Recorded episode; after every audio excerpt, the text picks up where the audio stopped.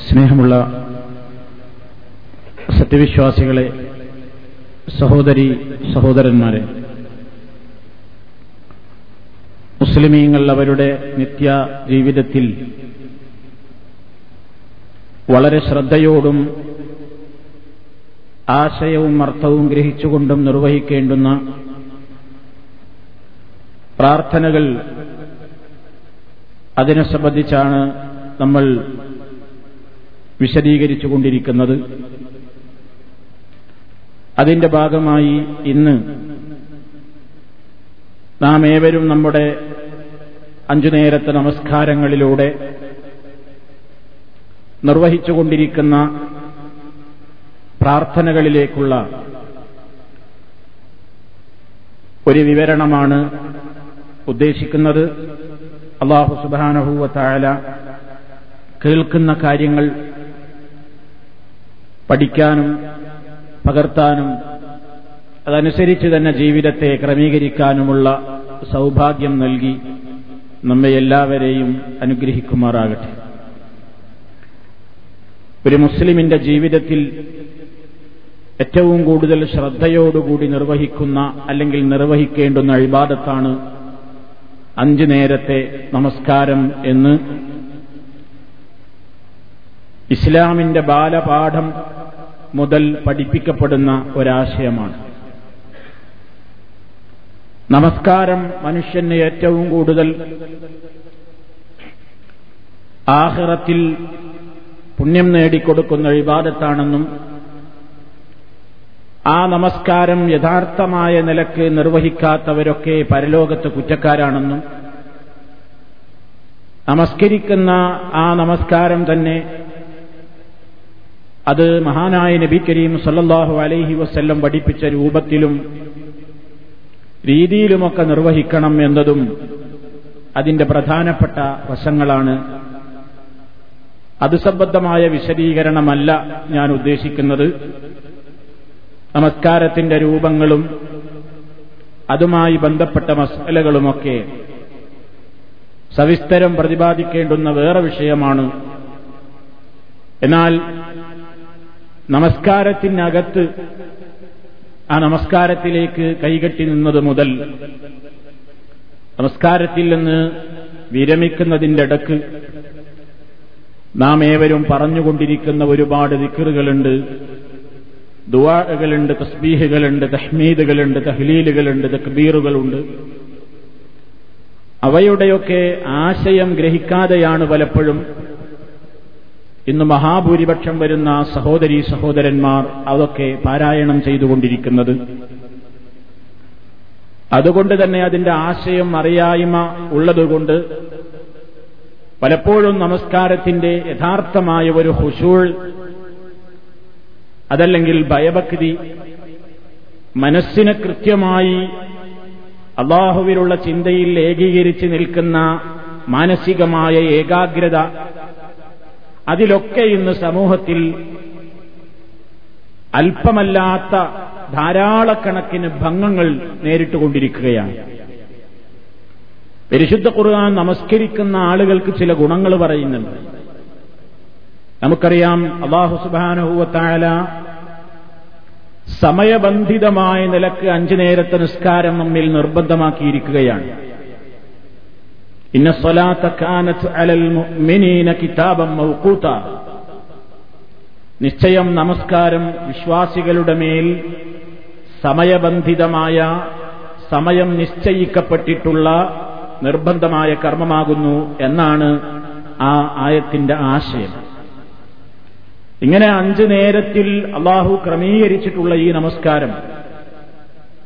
അത് കൃത്യമായി നിർവഹിക്കുന്ന ഒരു മനുഷ്യനിൽ ഉണ്ടാകേണ്ടുന്ന മാറ്റങ്ങളെപ്പറ്റി അള്ളാഹു സൂചിപ്പിച്ചിട്ടുണ്ട്.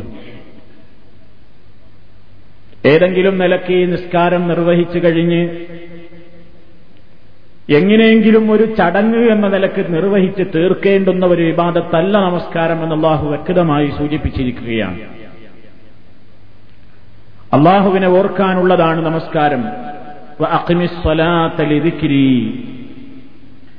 എന്നെ ഓർക്കുവാൻ വേണ്ടി നീ നമസ്കാരം നിലനിർത്തുക അള്ളാഹുവിന്റെ കൽപ്പന.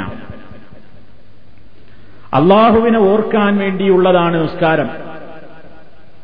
മനുഷ്യന്റെ ജീവിതത്തിൽ മുഴുവൻ ഒരു ദിവസത്തിലെ ഇരുപത്തിനാല് മണിക്കൂറിന്റെ ഇടയ്ക്ക് പ്രഭാതത്തിലും നട്ടുച്ചയ്ക്കും വൈകുന്നേരവും അസ്തമന നേരത്തും രാത്രിയിലുമൊക്കെയായി ക്രമീകരിച്ചിട്ടുള്ള ഫജറും ലുഹറും അസറും മകരിവും മിഷാവും ഇതൊക്കെ നിർവഹിക്കുന്നതിലൂടെ ആ ജീവിതത്തിന്റെ മുഴുവൻ ഘട്ടങ്ങളിലും താൻ ആരുടെ മുമ്പിലാണ് പ്രതിജ്ഞയേറ്റു ചൊല്ലുന്നതെങ്കിൽ ആ നാഥന്റെ സ്മരണ അത് മനസ്സിൽ പച്ച പിടിച്ചു നിൽക്കുക എന്നത് തന്നെയാണ് നമസ്കാരത്തിന്റെ കാതൽ.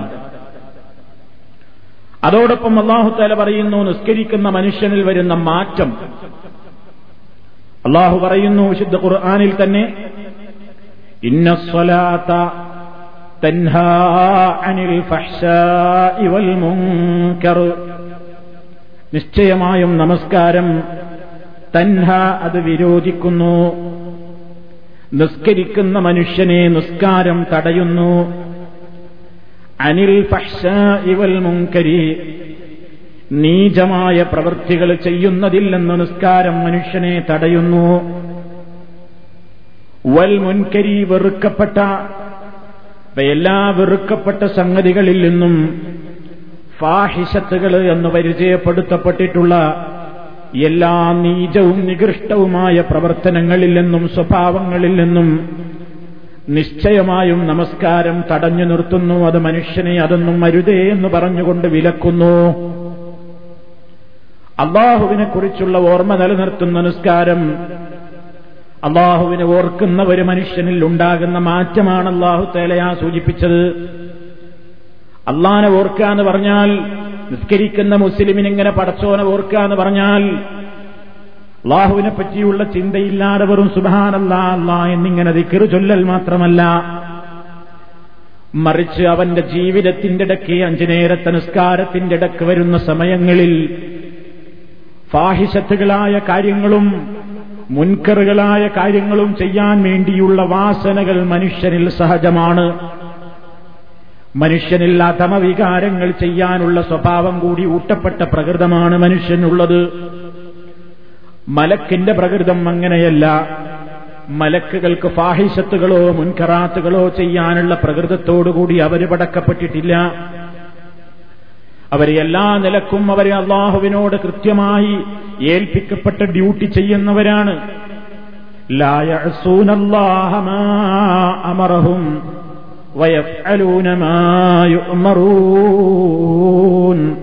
മലായിക്കത്തിന്റെ സവിശേഷത അള്ളാഹു താല പറയുന്നു അവർ അള്ളാഹുവിനോട് അല്പം പോലും അനുസരണക്കേട് കാണിക്കുന്നവരല്ല. വയഫലൂനമായുമറൂന കൽപ്പിക്കപ്പെട്ടതെന്താണെങ്കിൽ അവരോട് എന്ത് കൽപ്പിക്കപ്പെട്ടുവോ അതങ്ങ് കൃത്യമായി ചെയ്യലാണ് അവരുടെ പണി. എന്നാ മനുഷ്യന്റെ സ്വഭാവം അങ്ങനെയല്ല. അള്ളാഹു മനുഷ്യന്റെ മനസ്സിനെ പടച്ചവനാണ്. മനുഷ്യന്റെ കൽബിനെ നിയന്ത്രിക്കുന്നവനാണ്. അത് അള്ളാഹു തന്നെ പറഞ്ഞിട്ടുണ്ട്.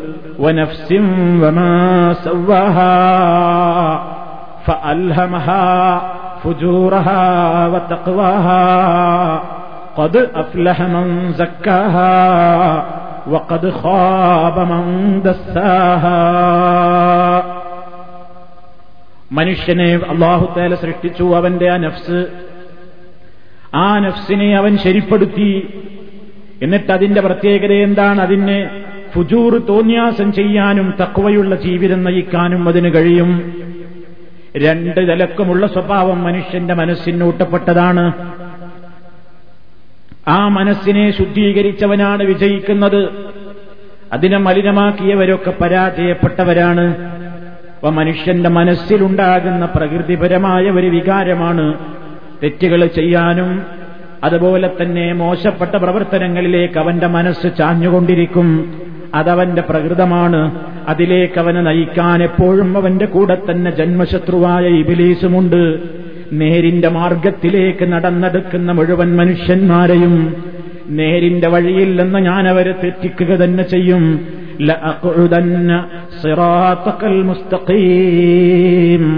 നിന്റെ നേരായ വഴിയിൽ ഞാൻ ഇരിക്കുക തന്നെ ചെയ്യും സുമ്മല ആത്തിയന്നഹും മിൻ ബൈനി ഐദീഹിം വമിൻ ഖൽഫിഹിം وعن أيمانهم وعن شمائلهم ولا تجد أكثرهم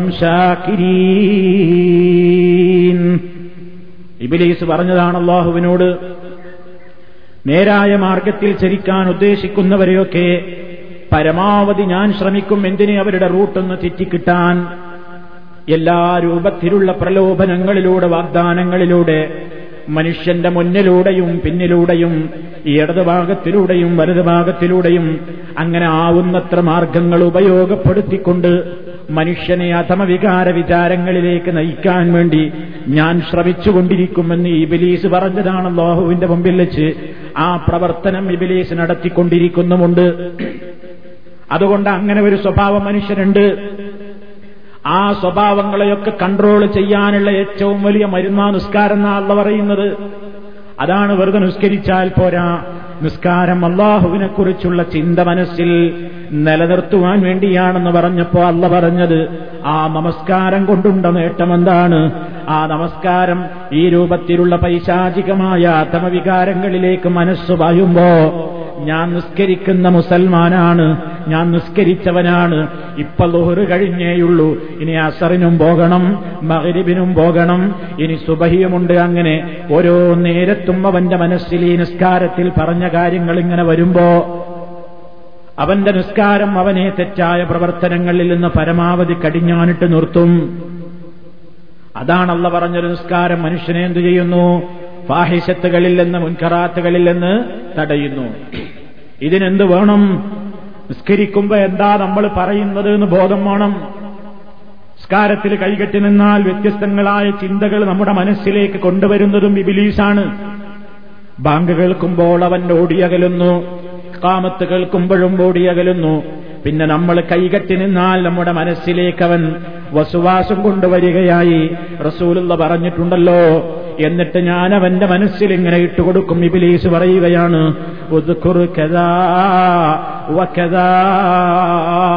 ഇന്ന ഇന്ന കാര്യങ്ങളൊക്കെ നീ ഇപ്പോ ഓർത്തോളൂ എന്ന് പറഞ്ഞ് നിസ്കരിക്കാൻ നിൽക്കുന്ന മുഗ്മിനിന്റെ മനസ്സിലേക്ക് നിസ്കരിക്കാൻ നിൽക്കുന്ന നമ്മുടെ മനസ്സിലേക്ക് ഇബിലീസ് അതിന്റെ മുമ്പില്ലാത്ത വിചാരവികാരങ്ങൾ കൊണ്ടുവന്ന് നിറക്കും.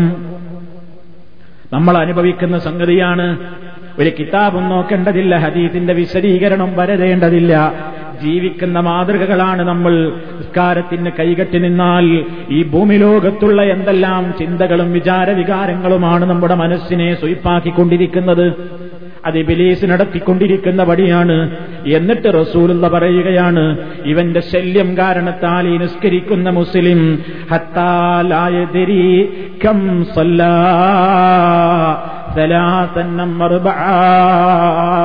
മൂന്നാണോ നിസ്കരിച്ചത്? നാലാണോ നിസ്കരിച്ചത്? എന്നറിയാത്തൊരു പരുവത്തിൽ മനുഷ്യന്റെ മനസ്സിലാകെ ആശങ്കയുണ്ടാക്കി തീർത്തുകൊണ്ട് അങ്ങനെ അവന്റെ നിസ്കാരത്തിൽ നിന്ന് ശ്രദ്ധ തെറ്റിക്കാൻ വേണ്ടി ഇബിലീസ് രംഗത്ത് വരുന്നു. ആ അവസരത്തിലൊക്കെ മനുഷ്യന്റെ മനസ്സിനൊന്ന് കൺട്രോളിട്ട് നിലനിർത്താൻ എന്താ വേണ്ടത്? നിസ്കാരത്തിന് കൈകെട്ടി നിന്നുകൊണ്ട് നമ്മൾ പറയുന്നത് എന്താണ് നമ്മൾ പഠിക്കണം. അതിന്റെ ആശയം ഗ്രഹിക്കണം. അതിനു വേണ്ടിയാണ് ഈ പ്രാർത്ഥനകളുടെ ആശയം പഠിപ്പിക്കുന്നത്. എന്താ അള്ളാഹുവിന്റെ മുമ്പിൽ കൈകെട്ടി നിന്നുകൊണ്ട് നമ്മൾ പറയുന്നത്? പറയുന്നത് എന്താണെന്ന് മനസ്സിലാക്കാതെ പോയാൽ സംസ്കാരത്തിന്റെ യഥാർത്ഥമായ പ്രതിഫലത്തിന് നമ്മൾ യോഗ്യരായി തീരുകയില്ല തന്നെ. വിശുദ്ധ ഖുർആാനിൽ കാണാം ഒരു സന്ദർഭത്തിൽ അള്ളാഹു വിശദീകരിക്കുന്നുണ്ട്. ആദ്യ കാലഘട്ടത്തിൽ മദ്യം ഇസ്ലാമിൽ നിഷിദ്ധമായ സംഗതി ആയിരുന്നില്ല. ഇഷ്ടം പോലെ മദ്യം സേവിച്ചുകൊണ്ട് ജനങ്ങൾ നടന്നിരുന്നു അറബികൾ. പിന്നീട് പല ഘട്ടങ്ങളിലായിക്കൊണ്ട് മദ്യനിരോധനം അള്ളാഹു താല ഏർപ്പെടുത്തിയപ്പോ ആദ്യം അള്ളാഹു സുബാനഹൂവ താല അവരോട് പറഞ്ഞത്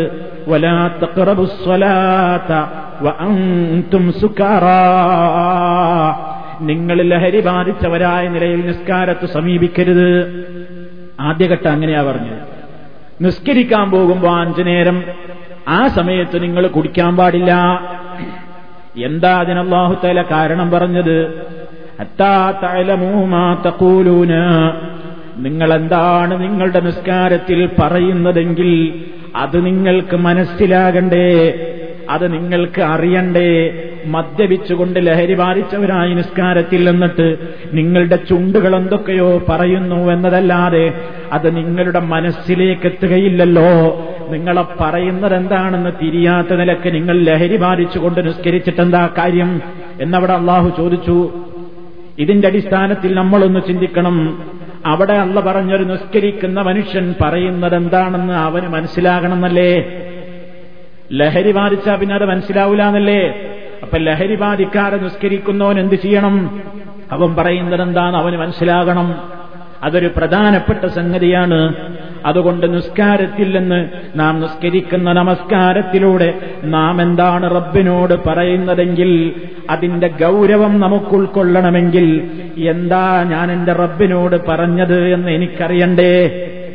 അതറിയാനുള്ള അറിയിക്കാനുള്ള ഒരു ശ്രമമാണ് സുഹൃത്തുക്കളെ നമ്മുടെ ഈ വിഷയത്തിന്റെ മർമ്മം. അതാണ് നബി സല്ലാഹു അലൈഹി വസല്ലം സ്കാരത്തിന് വേണ്ടി കൈകെട്ടി നിന്നാൽ.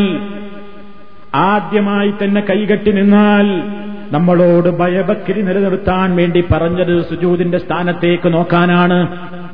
പ്രവാചകന്റെ പതിവ് അങ്ങനെയാണ്.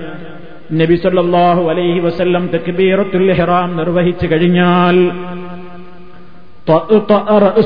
തന്റെ തലയങ്ങ് താഴ്ത്തിപ്പിടിക്കുന്ന ഹരീതിലുള്ളത് തല താഴ്ത്തിയിട്ട് സുജൂതിന്റെ സ്ഥാനത്തേക്കാണ് പിന്നെ നോട്ടം. നോട്ടം പലയിടത്തേക്കായി പോകുമ്പോ കണ്ണിനൊരു പ്രത്യേകതയുണ്ട്. കണ്ണിൽ വ്യത്യസ്തങ്ങളായ കാര്യങ്ങൾ കാണുമ്പോ മനസ്സിലേക്കും വ്യത്യസ്ത ചിന്തകൾ വരും. അതുകൊണ്ട് കണ്ണ് പതറിപ്പോയാൽ മനുഷ്യന്റെ മനസ്സും പതറും. അതുകൊണ്ട് കണ്ണിനെ നീ ഒരിടത്ത് കേന്ദ്രീകരിച്ച് നിലനിർത്തണം. അങ്ങനെ നിന്ന് കഴിഞ്ഞിട്ട് നബിസല്ലാഹു അലൈഹി വസല്ലം വിശുദ്ധ ഖുർആൻ പാരായണം നടത്തുന്നതിന്റെ മുമ്പ് അബൂ ഹുറൈറ റളിയല്ലാഹു തആല പറയുന്നു كان رسول الله صلى الله عليه وسلم إذا استفتح الصلاة سكت هنية قبل أن يقرأ അള്ളാഹുവിന്റെ റസൂല് നിസ്കാരത്തിന് വേണ്ടി കൈകെട്ടി നിന്നാൽ പ്രാരംഭ പ്രാർത്ഥനയതാ പ്രവാചകൻ പറയുന്നതിന്റെ സൂചന പറയുകയാണ് അബൂഹുറിയാഹുവൻഹു നിസ്കാരത്തിന് വേണ്ടി കൈകെട്ടിയാൽ നിസ്കാരം ആരംഭിച്ചാൽ സക്കത്ത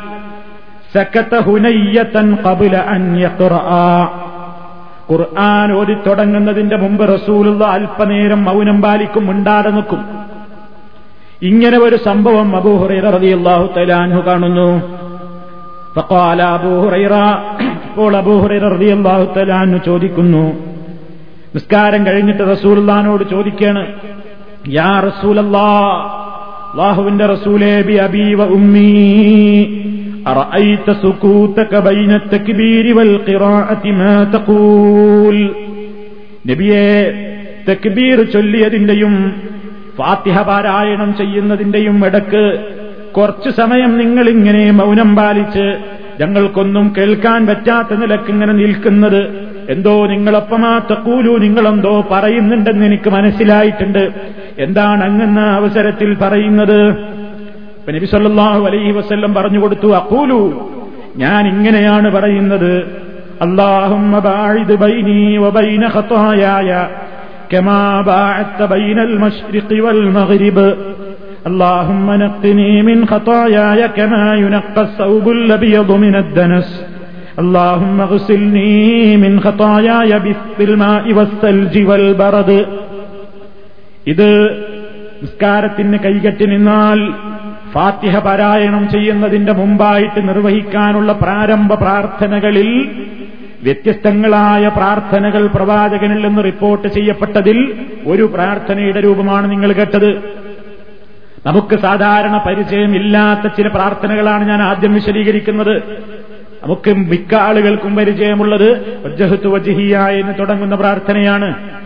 എന്നാൽ ഞാൻ ആദ്യം വിശദീകരിക്കുന്നത് നമുക്ക് പരിചയമില്ലാത്തതാണ്. അതും കൂടെ പഠിക്കേണ്ടതാണ് എന്ന നിലയ്ക്ക്. കാരണം വ്യത്യസ്തങ്ങളായ രൂപത്തിൽ നബിസല്ലാഹു അലൈഹി വസ്ല്ലം ചൊല്ലിയിട്ടുള്ള പ്രാർത്ഥനകൾ നമ്മുടെയും ജീവിതത്തിൽ നാം റസൂലുള്ളാടെ ആ മാതൃക പിൻപറ്റാൻ വേണ്ടിയുള്ള ശ്രമമുണ്ടാകണം.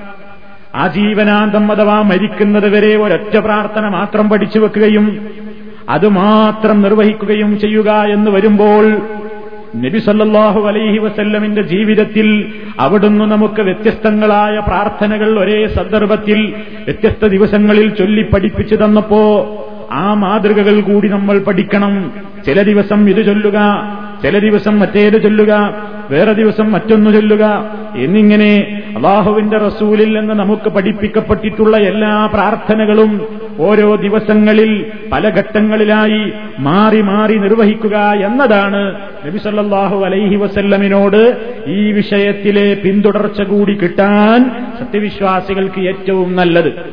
അതുകൊണ്ട് ഒന്ന് മാത്രം പഠിച്ചു വെച്ചിട്ട് അത് മാത്രം മരിക്കോളം പറയാ. അപ്പോൾ റസൂലുള്ളാടെ ജീവിതത്തിൽ ഒരുപാട് ദിവസങ്ങൾ ഒരുപാട് കൊല്ലങ്ങൾ പലതവണ പ്രവാചകൻ നടത്തിയ പ്രാരംഭ പ്രാർത്ഥനകളൊന്നും നമ്മൾ അറിയാതെ പോകുന്നു പഠിക്കാതെ പോകുന്നു അത് പാരായണം ചെയ്യപ്പെടാതെ പോകുന്നു അങ്ങനെ ഒരു സുന്നത്ത് കേൾക്കാതെ പോകുന്നു അതുണ്ടായിക്കൂടാ. നബിസല്ലാഹു അലൈഹി വസ്ല്ലം വ്യത്യസ്ത രൂപത്തിൽ പ്രാർത്ഥിച്ചിട്ടുണ്ടെങ്കിൽ നമ്മളും വ്യത്യസ്ത രൂപത്തിൽ പ്രാർത്ഥിക്കുക എന്ന ആ മാതൃക പിൻപറ്റുന്നതിലാണ് ഏറെ ഗുണമുള്ളത്.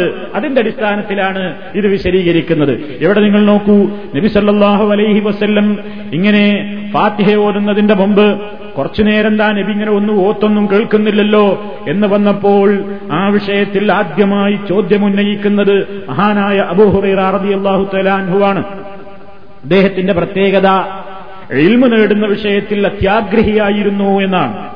ഒരു കാര്യം സംശയം തോന്നിക്കഴിഞ്ഞാൽ അതുടനെ ചോദിച്ച് മനസ്സിലാക്കി പഠിച്ച് പ്രവൃത്തിപരത്തിൽ കൊണ്ടുവരുന്നതിൽ ഏറെ മുമ്പനായിരുന്ന മഹാനായ അബൂഹുറൈറാർദിയല്ലാഹുവൻഹു എന്ന് നമുക്ക് ചരിത്രത്തിൽ കാണാം. ഉദാഹരണമായി നബിസല്ലാഹു അലൈഹി വസ്ല്ലമിനോട് ഒരിക്കൽ അബൂഹുറൈറാർദിയല്ലാഹു തലാൻഹു തന്നെ ഒരു ചോദ്യം ചോദിക്കുകയുണ്ടായി. യാ റസൂലല്ലാ അള്ളാഹുവിന്റെ റസൂലെ അന്ത്യനാളിൽ നബിയെ അങ്ങയുടെ ഷഫാഅത്ത് ലഭിക്കുന്ന ഏറ്റവും ഭാഗ്യവാന്മാരായ മനുഷ്യന്മാരാരാണ്? ഇതാണ് റസൂൽദാനോടുള്ള ചോദ്യം അബൂഹുറിയാഹു വന്നവിന്റെ ഞാൻ സന്ദർഭത്തിൽ നിന്ന് ഓർമ്മപ്പെടുത്തുന്നത് താഴെ പറയുന്ന കാര്യമാണ്. ഈ ചോദ്യം ചോദിച്ചപ്പോ നബി സല്ലാഹു അലൈഹി വസ്ല്ലം അദ്ദേഹത്തെ പ്രോത്സാഹിപ്പിച്ചു.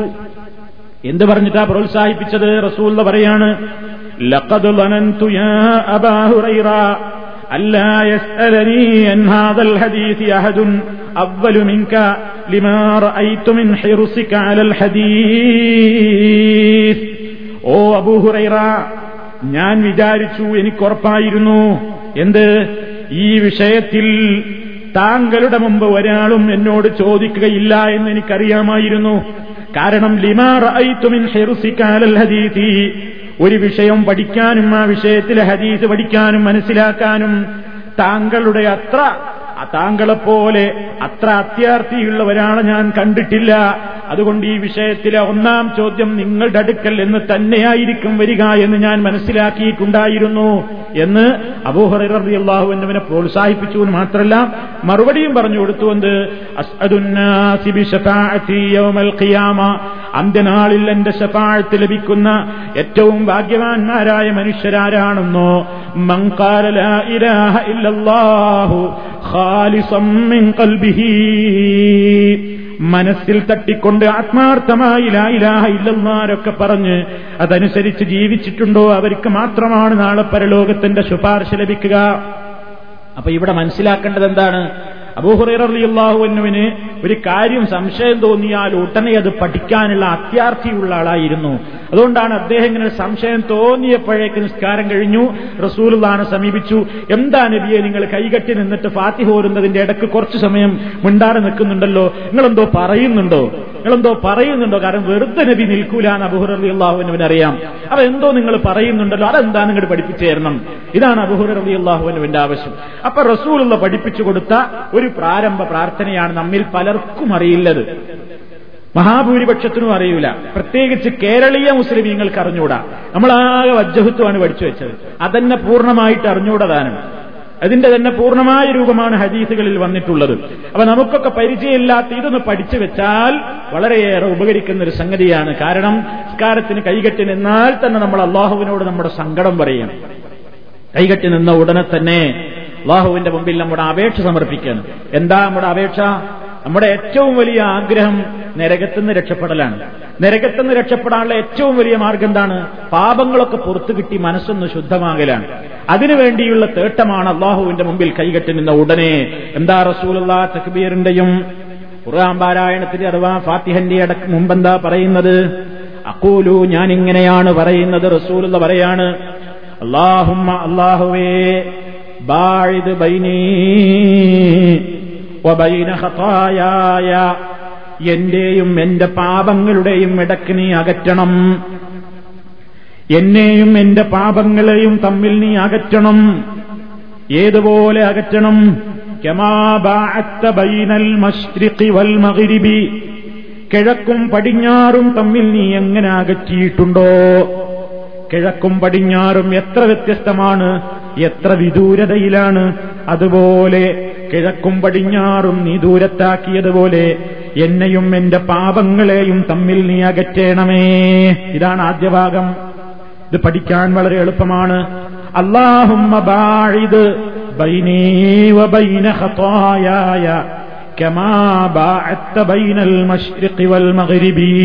ഇതാണ് ആദ്യം ചോദിക്കുന്നത്.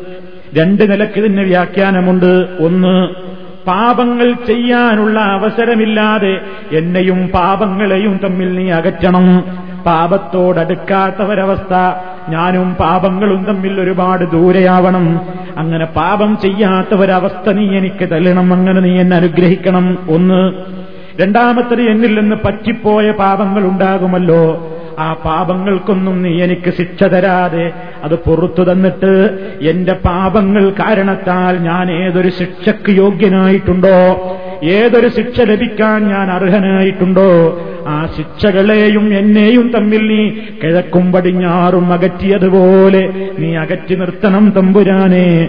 അള്ളാഹും كما വബൈന بين കമാ ബാഅത്ത ബൈനൽ മശ്രിഖി വൽ മഗ്രിബ് ഇനി അതിന്റെ രണ്ടാം ഭാഗം എന്താണ്? രണ്ടാമതായി ഇപ്പൊ നമ്മളിങ്ങനെ പ്രാർത്ഥിച്ചു. ഇങ്ങനെയൊക്കെ പ്രാർത്ഥിച്ചാലും മനുഷ്യ സഹജമാണ് തെറ്റുകൾ വന്നിട്ടുണ്ടാകും. അങ്ങനെ വന്നിട്ടുള്ള തെറ്റുകളെ കുറിച്ചായി ഇനി പറയുന്നത്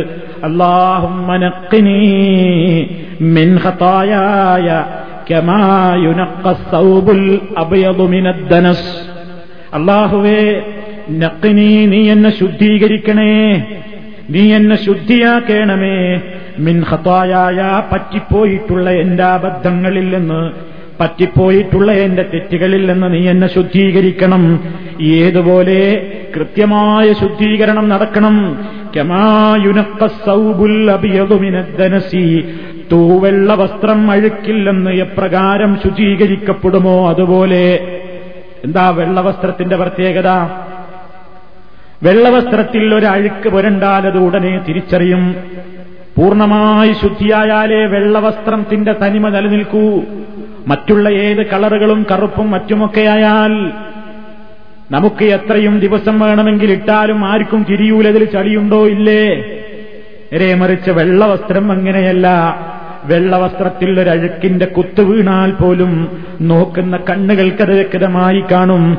അതുകൊണ്ട് തന്നെ വെള്ളവസ്ത്രം അഴുക്കില്ലെന്ന് എപ്രകാരം ശുദ്ധീകരിക്കപ്പെടുമോ? അതിലൽപ്പം പോലും കറയുണ്ടാവില്ലല്ലോ. ആ നിലക്കുള്ള ഒരു ശുദ്ധീകരണം പറ്റിപ്പോയ എന്റെ പാപത്തിന്റെ കറകളിൽ നിന്ന് നീ എന്നെ ശുദ്ധമാക്കണം. അപ്പൊ ആദ്യം ചോദിക്കുന്നത് പാപത്തോടടുക്കാതിരിക്കാനുള്ള സൗകര്യം തരണം. രണ്ടാ എന്നിട്ട് പറ്റിപ്പോയ പാപങ്ങൾക്ക് ശിക്ഷയിൽ നിന്ന് അകറ്റിത്തരണം. രണ്ടാമതായി പറഞ്ഞത് അങ്ങനെ പറ്റിപ്പോയ പാപങ്ങളിൽ നിന്ന്. എന്നെ നീ ഭൂവെള്ള വസ്ത്രം അഴുക്കില്ലെന്ന് ശുചീകരിക്കും പോലെ ശുചീകരിച്ചു തരണം. മൂന്നാമതായി അള്ളാഹുവിനോട് ചോദിക്കും ങ്ങളിൽ നിന്ന് ശുദ്ധീകരിക്കുമ്പോ അതിന്റെ ഒരു അഴുക്കുകളുടെ ഒന്നും ബാക്കിയാവരുത്. അതുകൊണ്ട് അതൊന്ന് കഴുകണം. എന്നെ എന്റെ പാപങ്ങളിൽ നിന്ന് കഴുകണമേ. എന്തുകൊണ്ട് കഴുകണം? ബിൽമാ ഈ വെള്ളം കൊണ്ട്. വെള്ളം കൊണ്ട് മാത്രമല്ല അതിന്റെ കൃത്യമായ എല്ലാ നിലക്കും നരകശിക്ഷയുടെ ഏറ്റവും വലിയ പ്രത്യേകത ചൂടാണല്ലോ.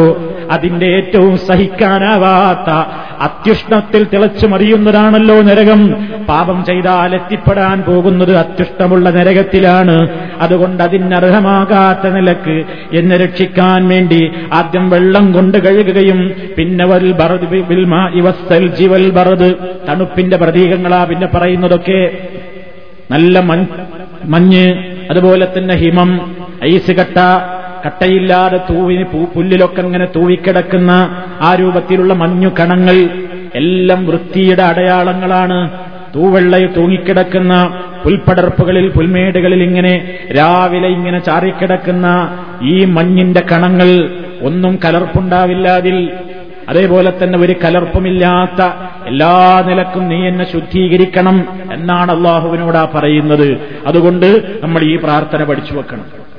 ഇതിൽ അള്ളാഹുവിന് നമ്മൾ ധാരാളമായി പടച്ചതമ്പുരാനോട് നമ്മുടെ സങ്കടം പറഞ്ഞിരിക്കണത് ഇബാദത്തുകൾ നിർവഹിക്കുന്ന നമ്മൾ പാപത്തിന്റെ കറകളിൽ നിന്ന് ശുദ്ധമായി കിട്ടാനുള്ള പ്രാർത്ഥനയാണ് അള്ളാഹുമ്മ ബാഴിദ് ബൈനി വബൈന ഖതായായ كما باعدت بين المشرق والمغرب اللهم نقني من خطاياي كما ينقى الثوب الأبيض من الدنس اللهم اغسلني من خطاياي بالماء والثلج والبرد ഇതാണ് റസൂലുള്ള നിസ്കരിക്കാൻ വേണ്ടി നിൽക്കുമ്പോ ധാരാളക്കണക്കിന് ദിവസങ്ങളിൽ പല സന്ദർഭങ്ങളിലും റസൂലുള്ള പറയാറുണ്ടായിരുന്ന പ്രാരംഭ പ്രാർത്ഥനകളിൽ ഒരു പ്രാർത്ഥന ഇതാണ്. ഇത് നമ്മൾ പഠിക്കുകയും പകർത്തുകയും ചെയ്യണമെന്ന് ഓർമ്മപ്പെടുത്തുന്നു. ഇനി രണ്ടാമതായിട്ട് സുഹൃത്തുക്കളെ നമ്മൾ ചിന്തിച്ചു നോക്കൂ. എന്താണ് റസൂൽ നടത്താറുള്ള വേറൊരു പ്രാർത്ഥന? അബൂദാവൂദും മറ്റും പല മഹദ്യസീങ്ങളും റിപ്പോർട്ട് ചെയ്ത ഹദീസിൽ കാണാം. ആയിഷ റളിയല്ലാഹു തലാൻഹും അതുപോലെ തന്നെ അബൂ സഈദുൽ ഖുദരി റളിയല്ലാഹു അൻഹും ഒക്കെ റിപ്പോർട്ട് ചെയ്തിട്ടുള്ള ഹദീസിൽ അന്നൻ നബിയ സല്ലല്ലാഹു അലൈഹി വസല്ലം കാന ഇദഫ്തഹ കാന ഇദഫ്തഹ الصلاة قال سبحانك اللهم وبحمدك وتبارك اسمك وتعالى جدك ولا إله غيرك വളരെ എളുപ്പം പഠിക്കാവുന്ന ഒരു പ്രാർത്ഥനയാണ് ദീർഘമല്ലാത്ത വളരെ പെട്ടെന്ന് പഠിക്കാവുന്ന നാല് വാചകങ്ങളാണ്. സുബഹാനക്കല്ലാഹുമ്മ ഒരു ഭാഗം. രണ്ടാമത് വതബാറകസ്മുക വതആല ജദ്ദുക വലാ ഇലാഹ ഗൈറുക. കേരളീയ മുസ്ലിമീങ്ങൾക്ക് പരിചയമില്ലാത്ത പ്രാരംഭ പ്രാർത്ഥനകളിൽപ്പെട്ട ഒരു പ്രാർത്ഥനയാണിത്. നമുക്കിതും പരിചയമില്ല. നിസ്കാരത്തിന് വേണ്ടി കൈകെട്ടിയിട്ട് വേറെ ചില ആളുകളൊക്കെ ഇവിടെ പ്രവാസികൾ കൈകെട്ടിയിട്ട് തൊട്ടടുത്ത് നിൽക്കുന്ന ആൾ ഈ സുബാനക്കല്ലാഹുമ്മയൊക്കെ ചൊല്ലിയിട്ട് നിസ്കാരം കഴിഞ്ഞിട്ടവരുമായിട്ട് വർത്തമാനത്തിൽ ഏർപ്പെട്ട ആളുകൾ വരണ്ട്. എന്താ കാരണം? ഇങ്ങനൊരു തോണ്ടോ നിങ്ങളെന്താ കൈകെട്ടിയേക്ക് സുബാനക്കല്ലാഹുമ്മ എന്ന് പറയണേ എവിടുന്ന് ഞങ്ങൾക്ക് പഠിച്ചത്? നിങ്ങൾക്ക് ഞങ്ങൾക്ക് രേഖയുള്ളത്? എന്നൊക്കെ ചോദിച്ച് അങ്ങോട്ട് കയർക്കുന്ന ആളുകളുണ്ട്. പഠിച്ചു വെക്കണം നമ്മൾ. കാരത്തിന് കൈകെട്ടി നിന്നാൽ വജ്ജഹത്ത് മാത്രമല്ല അള്ളാഹുമ്മ ബാഴിത ബൈനി നിങ്ങൾ കേട്ടുകഴിഞ്ഞു. മറ്റൊരു രൂപമാ കേട്ടതെന്ത് സുബഹാനക്കല്ലാഹുമ്മ വബിഹംദിക. സുബഹാനക്കല്ലാഹുമ്മ വബിഹംദിക. വതബാറകസ്മുക. വതആലാ ജദ്ദുക. വലാ ഇലാഹ ഗൈറുക. എന്താ ആശയം? ഈ ആശയേണ്ടതിന് എപ്പോഴും അറബി ഭാഷയുടെ പ്രത്യേകത കുറച്ചു പറഞ്ഞതിന് കൂടുതൽ ആശയുണ്ടാകും. ഇതിനൊരുപാട് വലിയ ആശയങ്ങളുണ്ട്. നമ്മളല്ലാഹുവിനെ പുകഴ്ത്തുന്നു സുബാനക്കല്ലാഹുമ്മ അള്ളാഹുവെ നിന്നെ ഞാൻ പരിശുദ്ധപ്പെടുത്തുന്നു. അള്ളാഹുവിനെ പരിശുദ്ധപ്പെടുത്തേണ്. സുബാനല്ലാ എന്ന് പറഞ്ഞാൽ അള്ള എത്ര പരിശുദ്ധൻ എന്നാണ് പടച്ചിടമ്പുരാനെ എല്ലാ ന്യൂനതകളിൽ നിന്നും ഞാൻ പരിശുദ്ധപ്പെടുത്തുന്നു. അഭിഹംദിക്ക അവനെ നന്നായി സ്തുതിക്കുന്നതോടൊപ്പം അള്ളാഹുവേ നിന്നെ ഞാൻ പരിശുദ്ധപ്പെടുത്തുന്നു. നിന്റെ നാമം അനുഗ്രഹീതമായിരിക്കുന്നു. നിന്റെ നാമം ഏറെ ബർക്കത്തുള്ളതായിരിക്കുന്നു. വതആലാ ജദ്ദുക നിന്റെ അവമത്ത് നിന്റെ മഹത്വം വളരെ ഉന്നതമായിരിക്കുന്നു. വലാ ഇലാഹ ഗൈറുക് നീ അല്ലാതവരാരാധ്യനില്ലെന്നും ഞാനിതാ അംഗീകരിക്കുന്നു. ഇങ്ങനെ നാല് കാര്യങ്ങളാ അതിൽ പറയുന്നത്. നിങ്ങൾ നോക്കൂ അതിന്റെ ആശയം നമ്മൾ സുബഹാനല്ല എന്ന് പലപ്പോഴും പറയാറുണ്ട്. എന്താണ് ഈ സുബഹാനല്ല എന്ന് പറയുമ്പോ അള്ളാഹുവിനെ പരിശുദ്ധപ്പെടുത്തുകയാണ് നമ്മൾ ചെയ്യുന്നത്. എന്താ അള്ളാഹുവിനെ പരിശുദ്ധപ്പെടുത്തുക എന്ന് പറഞ്ഞാൽ പടച്ചതമ്പുരാനെ എല്ലാ നിലക്കും അവൻ ഒരുപാട് ഗുണങ്ങളുണ്ട്. അള്ളാഹുവിന്റെ വിശേഷണങ്ങൾ അള്ളാഹുവിന്റെ സിഫാത്തുകൾ പടച്ചതമ്പുരാന്റെ എല്ലാ വിശേഷണങ്ങളും പൂർണങ്ങളാണ് ആ വിശേഷണങ്ങൾക്കൊന്നും ഒരു പോരായ്മയുമില്ല. ഉദാഹരണമായി പടച്ചതമ്പുരാൻ എല്ലാ കാര്യങ്ങളും കൃത്യമായിട്ട് അറിയുന്നവനാണ് അവന്റെ ഇൽമ കാമിലാണ്. പടച്ചതമ്പുരാന്റെ അറിവ് സമ്പൂർണമായ അറിവാണ്. അള്ളാഹുവിന്റെ കേൾവി സമ്പൂർണമായ കേൾവിയാണ്. അള്ളാഹുവിന്റെ കാഴ്ച സമ്പൂർണമായ കാഴ്ചയാണ്. അശക്തി എന്ന് പറയുന്നതോ അതല്ലെങ്കിൽ കഴിവുകേട് എന്നതോ അള്ളാഹു സുബാനുഭൂവത്താലയെ സംബന്ധിച്ചിടത്തോളം ഇല്ല. നേരെ മറിച്ച് സൃഷ്ടികളുടേതായ ഇൽമിന്റെയൊക്കെ പ്രത്യേകത എന്താണ്? സൃഷ്ടികളുടെ ഇൽമൊന്നും പൂർണമല്ല. സൃഷ്ടികൾക്ക് അറിവില്ലാത്ത ഒരുപാട് കാര്യങ്ങളുണ്ട്. അറിഞ്ഞ കാര്യങ്ങളിൽ പോലും സൃഷ്ടികൾക്കുള്ള ഒരു പ്രത്യേകത എന്താണ്? അവരത് മറക്കുന്നവരാണ്. കുറെ കാര്യങ്ങൾ മനുഷ്യൻ അറിഞ്ഞൂടാ. ഇനി ഒരു കാര്യം പഠിച്ചു വെച്ചാൽ തന്നെ അതെന്നും നിലനിൽക്കാതെ മറന്നുപോകുന്ന പ്രകൃതവും മനുഷ്യനുണ്ട്. അതേപോലെ തന്നെ മനുഷ്യന്റെ അറിവുകൾ ഒരുപാട് ഒരുപാട് ഒരുപാട് വളരെ കുറവാണ്. എത്രത്തോളം മനുഷ്യന്റെ ശരീരത്തിൽ അവൻ കൊണ്ടു നടക്കുന്ന അവന്റെ റൂഹിനെ പറ്റി പോലും മനുഷ്യൻ അറിവില്ലാത്തവനാണ്. എന്താ റൂഹ് എന്ന് വരെ അറിയാത്തവനാ മനുഷ്യൻ? അത് അള്ളാഹുത്തേല അവന് അവന്റെ ആ കഴിവുകേട് ബോധ്യപ്പെടുത്തി കൊടുത്തിട്ടുമുണ്ട്. ൂഹ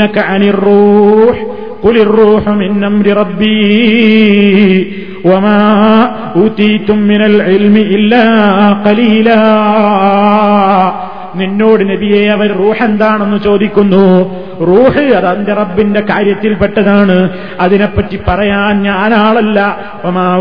തുമ്മിനൽ അറിവിൽ നിന്ന് നിങ്ങൾക്ക് നൽകപ്പെട്ടിട്ടുമില്ല. ഇല്ല കലീല. വളരെ കുറഞ്ഞ അറിവല്ലാതെ നിങ്ങൾക്ക് നൽകപ്പെട്ടിട്ടില്ല. മുഴുവൻ അറിവുള്ള ഒരാൾ ഈ ലോകത്ത് കഴിഞ്ഞു പോയിട്ടില്ല മഹാനായ കലീമുല്ലാഹി മൂസ നബി അലൈഹിസ്സലാത്തു വസ്സലാമും ഒരിക്കൽ തൗറാത്തൊക്കെ ലഭിച്ചിട്ട് ആ മൂസ മൂസനബി അലൈഹിസ്സലാത്തു വസ്സലാം ബനു ഇസ്രായേലിൽ ഇസ്രായേൽ മക്കളുടെ മുമ്പാകെ ഒരു പ്രഭാഷകനായി എഴുന്നേറ്റ് നിന്നുകൊണ്ട് പ്രസംഗിച്ചു കൊണ്ടിരിക്കുമ്പോ ഒരു ചോദ്യം വന്നു സദസ്സിൽ നിന്ന് മൂസാ നബിയോട്.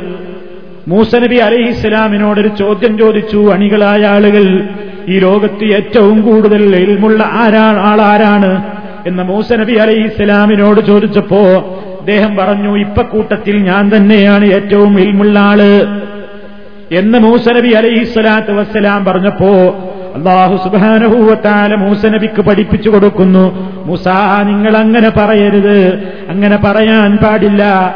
ഇൽമ നിങ്ങളുടേതും സമ്പൂർണമായിട്ടില്ല. ഇനിയും നിങ്ങൾ പഠിക്കാനുണ്ട് പലതും. അതുകൊണ്ട് പോകണം നിങ്ങൾ. ഒരു സ്ഥലത്തേക്ക് നിങ്ങൾ യാത്ര പോകണം. അവിടെ പോയിട്ട് എന്റെ ഒരടിമയെ നിങ്ങൾക്കവിടെ കണ്ടുമുട്ടാം. ആ അടിമയുടെ കൂടെ നിങ്ങൾ പോയിട്ട് നിങ്ങൾ കുറെ ഇൽമ പഠിക്കണം എന്ന് മൂസനബിയോട് അള്ളാഹുത്താല വഴി കൊടുത്തു.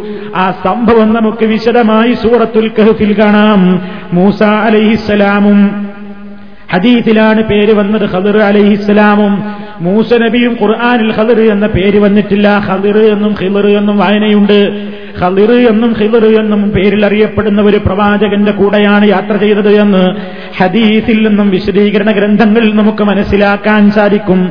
അങ്ങനെ മൂസ നബിയും ഈ ഖിദർ അലഹിസ്ലാമും കൂടെ ഒരു യാത്ര പോവുകയും ആ യാത്രക്കിടയിലുണ്ടായ സംഭവങ്ങളൊക്കെ അൽക്കഹഫ് സൂറത്തിൽ പറയുമ്പോ മൂസ നബി അലൈഹി സ്വലാത്തു വസ്സലാം ഖദർ അലൈഹിസ്സലാമിനെ കണ്ട ഉടനെ ചോദിക്കുന്നത് ഹല്ലത്തബിയുക അല അൻ تعلمني മിമ്മാ علمت رشدا താങ്കൾക്ക് പഠിപ്പിക്കപ്പെട്ടിട്ടുള്ള ഒരുപാട് ഇൽമുകളുണ്ടല്ലോ. ആ ഇൽമുകളിൽ നിന്ന് എനിക്ക് നിങ്ങൾ കുറച്ച് പഠിപ്പിച്ചു തരാൻ വേണ്ടി ഞാൻ നിങ്ങളെ പിന്നാലെ കൂടട്ടെയോ എന്നാണ് ഹദർ അലൈഹി ഇസ്ലാമിനോട് മൂസനബി ചോദിക്കുന്നത്.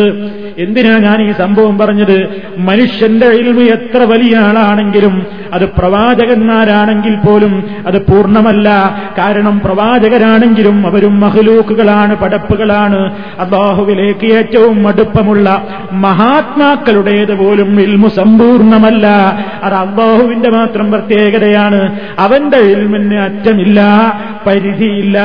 ഒരു നിലക്കും അതിന് ഒരു ന്യൂനതയുമില്ലാത്ത സമ്പൂർണമായ കാമിലായ ഇൽമുള്ളവൻ അല്ല മാത്രമാകുന്നു. അള്ളാഹുവിന്റെ എൽമിൽ എന്തെങ്കിലും പോരായ്മയില്ല എന്തെങ്കിലും ഒരു കോട്ടമില്ല. അതുപോലെ തന്നെ അള്ളാഹുവേ നിന്നെ ഞാൻ പരിശുദ്ധപ്പെടുത്തുന്നു. ഏതില്ലെന്ന് നിന്നെപ്പോലെ ഇൽമുള്ള ഒരാളുണ്ട് എന്നും ഞാൻ വിശ്വസിക്കുന്നില്ല. അങ്ങനെ വിശ്വസിക്കുന്നവരുമുണ്ട്. അള്ളാഹുവിനെ നാം പരിശുദ്ധപ്പെടുത്തുന്നു എന്ന് പറയുമ്പോ ഒന്ന് അള്ളാഹുവിന്റെ വിശേഷണങ്ങളിൽ ഒരു കുറവുമില്ല എന്ന് ഞാൻ അംഗീകരിക്കുന്നു എന്ന് ഒന്നാമത്തെ വായന അള്ളാഹുവേ നിന്റെ എല്ലാ വിശേഷണങ്ങളും നിനക്ക് മാത്രമേയുള്ളൂ. അതിൽ നിനക്ക് ഒരു ന്യൂനതയുമില്ല ഒരു കുറവുമില്ല. എല്ലാ കുറവുകളിൽ നിന്നും കോട്ടങ്ങളിൽ നിന്നും പോരായ്മകളിൽ നിന്നും സുബഹാനക്ക് നീ പരിശുദ്ധനാണ്. അതോടൊപ്പം രണ്ടാമതൊരു കാര്യം കൂടി നമ്മൾ അതിലൂടെ പറയുന്നു. അള്ളാഹുവേ നിനക്കുള്ള ഗുണങ്ങളെപ്പോലെ നിന്റെ ഗുണങ്ങളെപ്പോലെ ഒരു ഗുണമുള്ളവരുണ്ട് എന്ന് പറയുന്ന ആളുകളുണ്ട്. അതിൽ നിന്നും നിന്നെ ഞാൻ പരിശുദ്ധപ്പെടുത്തുന്നു. അള്ളഹാനെ പോലെ എന്ന് പറയുമ്പോൾ അല്ലല്ലാതെ ആരുമില്ല. അവനെപ്പോലെ യാതൊന്നും തന്നെയില്ല. ബസീർ. അവനെല്ലാം കേൾക്കുന്നവനാണ് എല്ലാം കാണുന്നവനാണ്. അള്ളാഹുവിന്റെ ഇൽമു പോലെ ഇൽമുള്ളവരില്ല. അള്ളാഹു സുബാനഹൂവ ഒരു ഗുണങ്ങളും ഉള്ള ആരും തന്നെയില്ല. മനുഷ്യന്റെ അറിവുകളെല്ലാം പരിമിതമാണ്. ഞാൻ നേരത്തെ പറഞ്ഞല്ലോ സ്വന്തം ബോഡിയിൽ കൊണ്ടു കിടക്കുന്ന റൂഹൻ ദാനവരെ മനുഷ്യൻ അറിഞ്ഞൂടാ ആ റൂഹെപ്പോഴാ നഷ്ടപ്പെടുക എന്ന് പറഞ്ഞുകൂടാ? അതല്ലേ റബ്ബ് സുബാനഹു പറഞ്ഞത്? ഒരു ആത്മാവിനും അറിഞ്ഞുകൂടെ നാളെ എന്താ നടക്കാൻ പോകുന്നത്? അതുപോലെ തന്നെ ബി അർദിൻ തമൂത്ത് ഏത് പ്രദേശത്ത് വെച്ചാണ് ഈ റൂഹങ്ങ് പിരിഞ്ഞു പോകുന്നത്? എന്നും ഒരാൾക്കും അറിഞ്ഞുകൂടാ. അപ്പൊ മനുഷ്യൻ അത്രമാത്രം പരിമിതമായ അറിവിന്റെ ഉടമയാണ്. റബ്ബേ നിന്റെ അറിവിന് പരിധികളില്ല പരിമിതികളില്ല. അതുപോലെ തന്നെ നിന്റെ അറിവ് ഈ ലോകത്തുള്ള ഏതെങ്കിലും ഒരു സൃഷ്ടികളോട് സാദൃശ്യപ്പെടുത്താൻ പറ്റുന്നവയുമല്ല. അള്ളാഹുവിന് തുല്യരില്ല.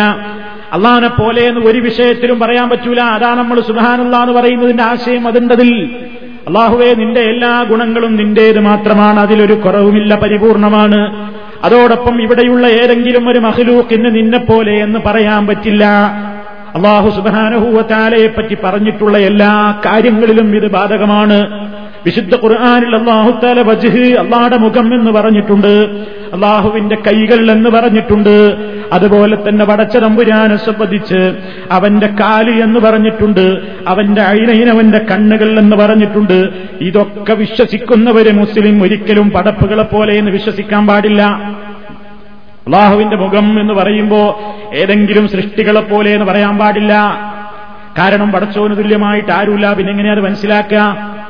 അപ്പൊ അള്ളാഹുവിനെ സംബന്ധിച്ച് അള്ള എന്ത് പറഞ്ഞോ അത് അപ്പടി അങ്ങ് വിശ്വസിക്ക എങ്ങനെയെന്ന് ചോദ്യം ചെയ്യാൻ പാടില്ല. എങ്ങനെയെന്ന് നമുക്കറിഞ്ഞൂടാ. ഇതേപോലെ തന്നെയാണ് പടച്ചതമ്പുരാന്റെ മറ്റുള്ള ഗുണങ്ങളും. അവന്റെ പ്രവൃത്തി രംഗത്തുള്ള കുറെ ഗുണങ്ങളുണ്ട്. ഉദാഹരണമായി അവൻ അരുഷിന്മേൽ ഉപവിഷ്ടനായി എന്ന് ഖുർആാനിൽ കാണാം. റഹ്മാനു അരൽ അരുഷിസ്തവാ അള്ളാഹു അരുഷിന്മേൽ ഉപവിഷ്ടനായിരിക്കുന്നു. ഖുർആാനിൽ ഏഴ് സ്ഥലത്തുള്ള അത് പറയുന്നുണ്ട്. അതുപോലെ ഹദീസിൽ കാണാം. യൻസിലു തബാറക വതആല ദുനിയാ ഒന്നാം ആകാശത്തിലേക്ക് അള്ളാഹു സുബാനഹൂവത്താല എല്ലാ രാത്രിയുടെയും അവസാന യാമങ്ങളിൽ ഇറങ്ങി വരുന്നു. എന്നിട്ട് അവിടെ കൂടി അള്ളാഹു സുബാനഹൂവത്താല അവൻ അനുയോജ്യമായ നിലയ്ക്ക് ഇറങ്ങി വരുന്നു. എങ്ങനെ ഇറങ്ങുക? എങ്ങനെ അള്ളാഹ് അരിശിന്മേൽ ഉപവിഷ്ടനാവുക? അതൊന്നും നമുക്കറിഞ്ഞൂടാ. അള്ളാഹു ഏതെങ്കിലും ഒരു സൃഷ്ടി ഇറങ്ങും പോലെ എന്ന് പറയാൻ പാടില്ല.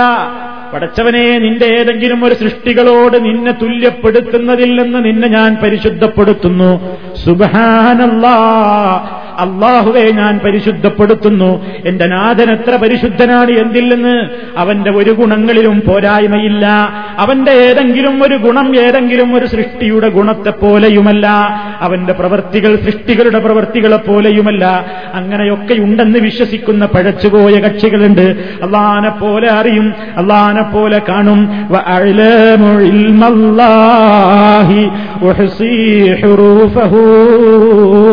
وأعلام رمل الأرض كم هي رملتي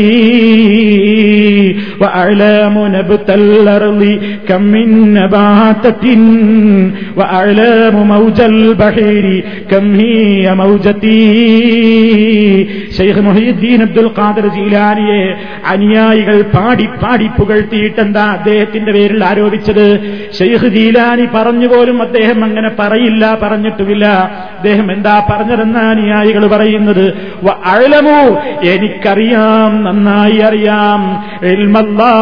അള്ളാഹുവിന്റെ അറിവൊക്കെ എനിക്കുണ്ട്. എത്രത്തോളം ഹുറൂഫഹു അതിന്റെ അക്ഷരങ്ങൾ വരെ ഞാൻ എണ്ണിക്ലിപ്തപ്പെടുത്തിയിട്ടുണ്ട് ഈ ഭൂമിയിൽ എത്ര മണൽത്തരികൾ ഉണ്ടെന്ന് വരെ കൃത്യമായിട്ട് എനിക്കറിയാം. ഈ ഭൂമിയിലെ സമുദ്രത്തിലുള്ള നിരപാലകൾ വരെ എനിക്കറിയാം. ഇവിടെയുള്ള ചെടികളുടെ എണ്ണം വരെ എനിക്കറിയാം. എന്നിങ്ങനെ പടച്ച തമ്പുരാന്റെ മാത്രം കാമിലായ ഇൽമിൽപ്പെട്ടതാണ് എല്ലാ ചെടികളെക്കുറിച്ചും എല്ലാ വൃക്ഷങ്ങളെക്കുറിച്ചും വൃക്ഷത്തിൽ നിന്ന് ഒരു ഇല പൊഴിഞ്ഞു വീഴുന്നുണ്ടെങ്കിൽ അള്ള അവകാശപ്പെടുന്നു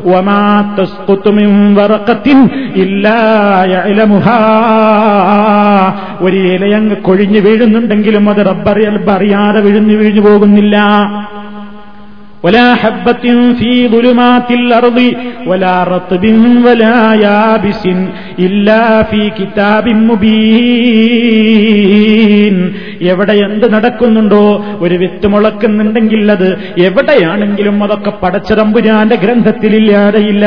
എല്ലാം അറിയുന്ന കാമിലായ ഇൽമുള്ളവൻ അള്ളയാണ് ആ അറിവൊക്കെ എനിക്കുമുണ്ടെന്ന് ശൈഖ് അവകാശപ്പെട്ടു എന്ന് സ്നേഹിച്ച് സ്നേഹിച്ചിട്ട് പരിധി വിട്ട് സ്നേഹിച്ച് പാടിപ്പുകഴ്ത്തിയപ്പോ ജീലാനിയുടെ പേരില്ലത് കെട്ടിവെച്ച നുണകളാണത്.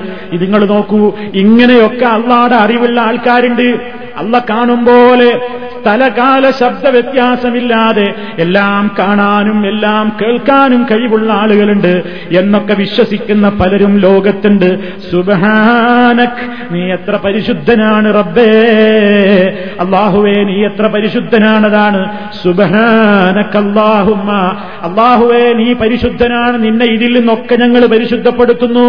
ഇങ്ങനെ കൃത്യമായി അള്ളാഹു സുബാനഹൂവ താല അവനെപ്പറ്റി പറഞ്ഞിട്ടുള്ള ഏതെല്ലാം വിശേഷണങ്ങളുണ്ടോ അവന്റെ ഗുണങ്ങളിൽ ഒരു പോരായ്മയുമില്ല. ഒരു സൃഷ്ടിയുടെ പ്രവർത്തനത്തോടും അവനെ തുല്യപ്പെടുത്താനും പാടില്ല. ഇത് പറയുമ്പോ നമ്മൾ മനസ്സിലാക്കണം വെറുതെ അപരാധം കെട്ടിവെക്കാറുണ്ട്. മുജാഹിദുകളുടെ മേൽ അപരാധം കെട്ടിവെക്കാറുണ്ട്. മുജാഹിദുകളുടെ വിശ്വാസം നമ്മൾ കസേരയിൽ ഇരിക്കും പോലെ അള്ള ഇരിക്കുമെന്നാണ്. നമ്മൾ ഇറങ്ങും പോലെ അള്ള ഇറങ്ങുമെന്നാണ്. നമുക്ക് കയ്യിന്റെ പോലെ നമ്മളെ കൈ പോലത്തെ കൈയള്ളാക്കുണ്ട് എന്നാണ്. അങ്ങനെ വിശ്വസിച്ചാൽ അവൻ കാഫിറാണെന്നാണ് നമ്മൾ പറയുന്നത്. അത് അപരാധം പറയുന്നതാണ് നമ്മുടെ പേരിൽ. നാം അള്ളാഹുവിനെ കുറിച്ച് അള്ള എന്താണോ ഖുർആാനിൽ പറഞ്ഞത്. അവൻ എന്തൊക്കെ ഉണ്ട് എന്നാണോ പറഞ്ഞത്? അതൊക്കെ ഉണ്ട്. പക്ഷേ നമ്മെപ്പോലെയോ അല്ലെങ്കിൽ ഏതെങ്കിലും സൃഷ്ടികളെപ്പോലെയോ അല്ല. കാരണം അള്ളാഹുവിന് തുല്യമായിട്ട് ഒന്നും തന്നെയില്ല. പിന്നെങ്ങനെയാ നമ്മെപ്പോലെ എന്ന് പറയാ? അപ്പൊ അള്ളാഹുവിനെ സംബന്ധിച്ച് ആരൊക്കെ എന്തൊക്കെ പറയുന്നുവോ ആ ന്യൂനതകളിൽ നിന്നും കോട്ടങ്ങളിൽ നിന്നുമെല്ലാം അള്ളാഹുവെ നിന്നെ ഞാൻ പരിശുദ്ധപ്പെടുത്തുന്നു. അതാണ് ഈ കൈകെട്ടി നിന്ന് പറയുന്ന ഒന്നാമത്തെ ഈ പ്രാർത്ഥന. സുബാനക്കല്ലാഹുമ്മ അള്ളാഹുവെ നിന്നെ ഞാൻ പരിശുദ്ധപ്പെടുത്തുന്നു.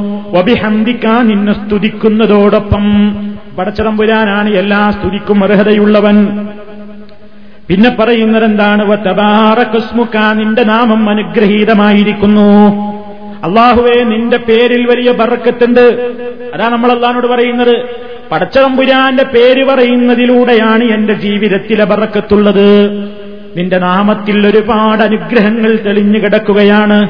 നമുക്കറിയാം റസൂലുള്ള പലതും നമുക്ക് ആ വിഷയത്തിൽ പഠിപ്പിച്ചു തന്നിട്ടുണ്ട്. ബിസ്മി ചൊല്ലിയിട്ട് വേണം ഒരു ജീവിയെ അറുക്കാൻ റസൂലുള്ള പറയുന്നു. ബിസ്മി ചൊല്ലാതെ അറുത്തതാണെങ്കിൽ അത് നമുക്ക് കഴിക്കാൻ പറ്റിയതല്ല എന്നൊരു നിയമമാണല്ലോ.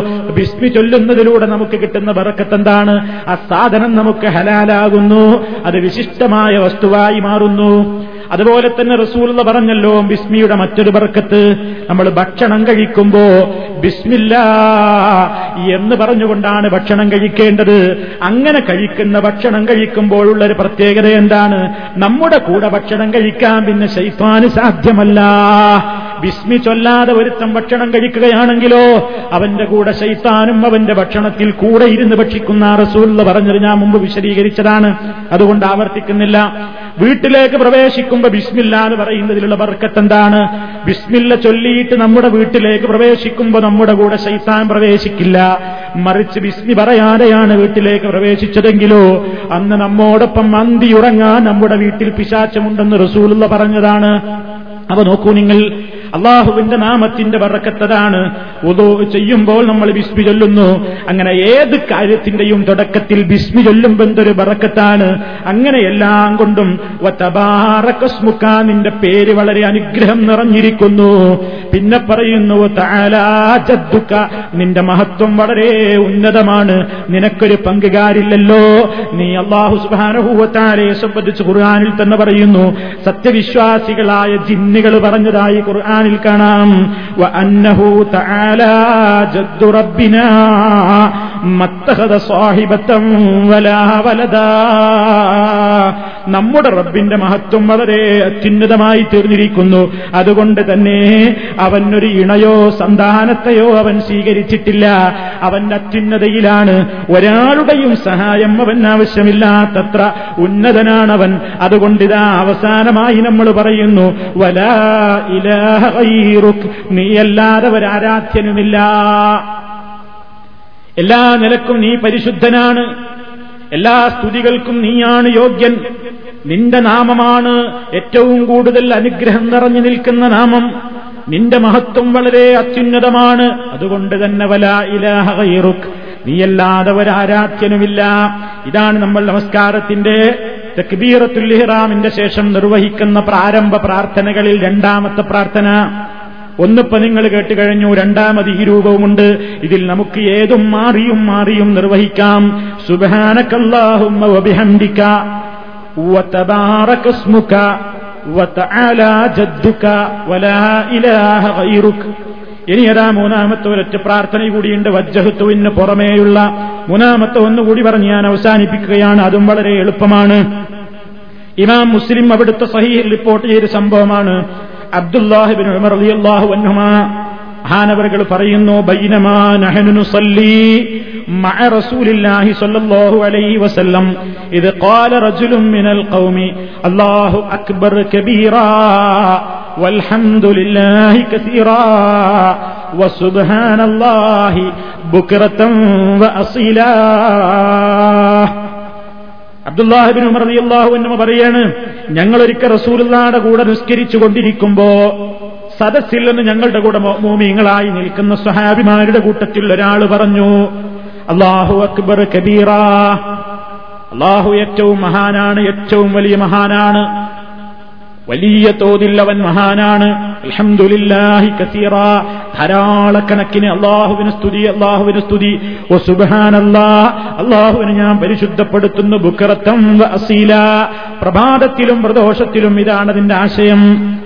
ഇതങ്ങട് പറഞ്ഞു. നിസ്കാരം കഴിഞ്ഞപ്പോ ഫക്കാല റസൂൽ സല്ലാഹു അലൈഹി വസല്ലം റസൂൽ സല്ലാഹു അലൈഹി വസല്ലം ചോദിക്കുകയായി മനിൽ ഇന്ന ഇന്ന വാക്ക് നിസ്കാരത്തിൽ ചൊല്ലിയ ആൾ ആരാ അങ്ങനെ ചൊല്ലിയത്? റസൂൽ അത് കേട്ടിട്ടുണ്ട് ബാക്കിന്ന് ബാക്കിൽ നിന്ന് ചൊല്ലുന്നത് റസൂലുള്ള ഇമാമാണല്ലോ അവിടെ നിന്ന് കേട്ടിട്ടുണ്ട്. ഇപ്പൊ ചോദിച്ചു ആരാത് പറഞ്ഞത്? കാലറജുലും മിനൽ കൗമിയപ്പോ സദസ്സിൽ നിന്ന് ഒരാൾ എഴുന്നേറ്റിട്ട് പറയുന്നു അനയാ റസൂലല്ലാ. ഓ നബിയെ ഞാനാണത് പറഞ്ഞത്. അപ്പൊ നബി സല്ലാഹു അലൈഹി വസല്ലം പറയുന്നു നബി അംഗീകാരം കൊടുക്കുകയാണ്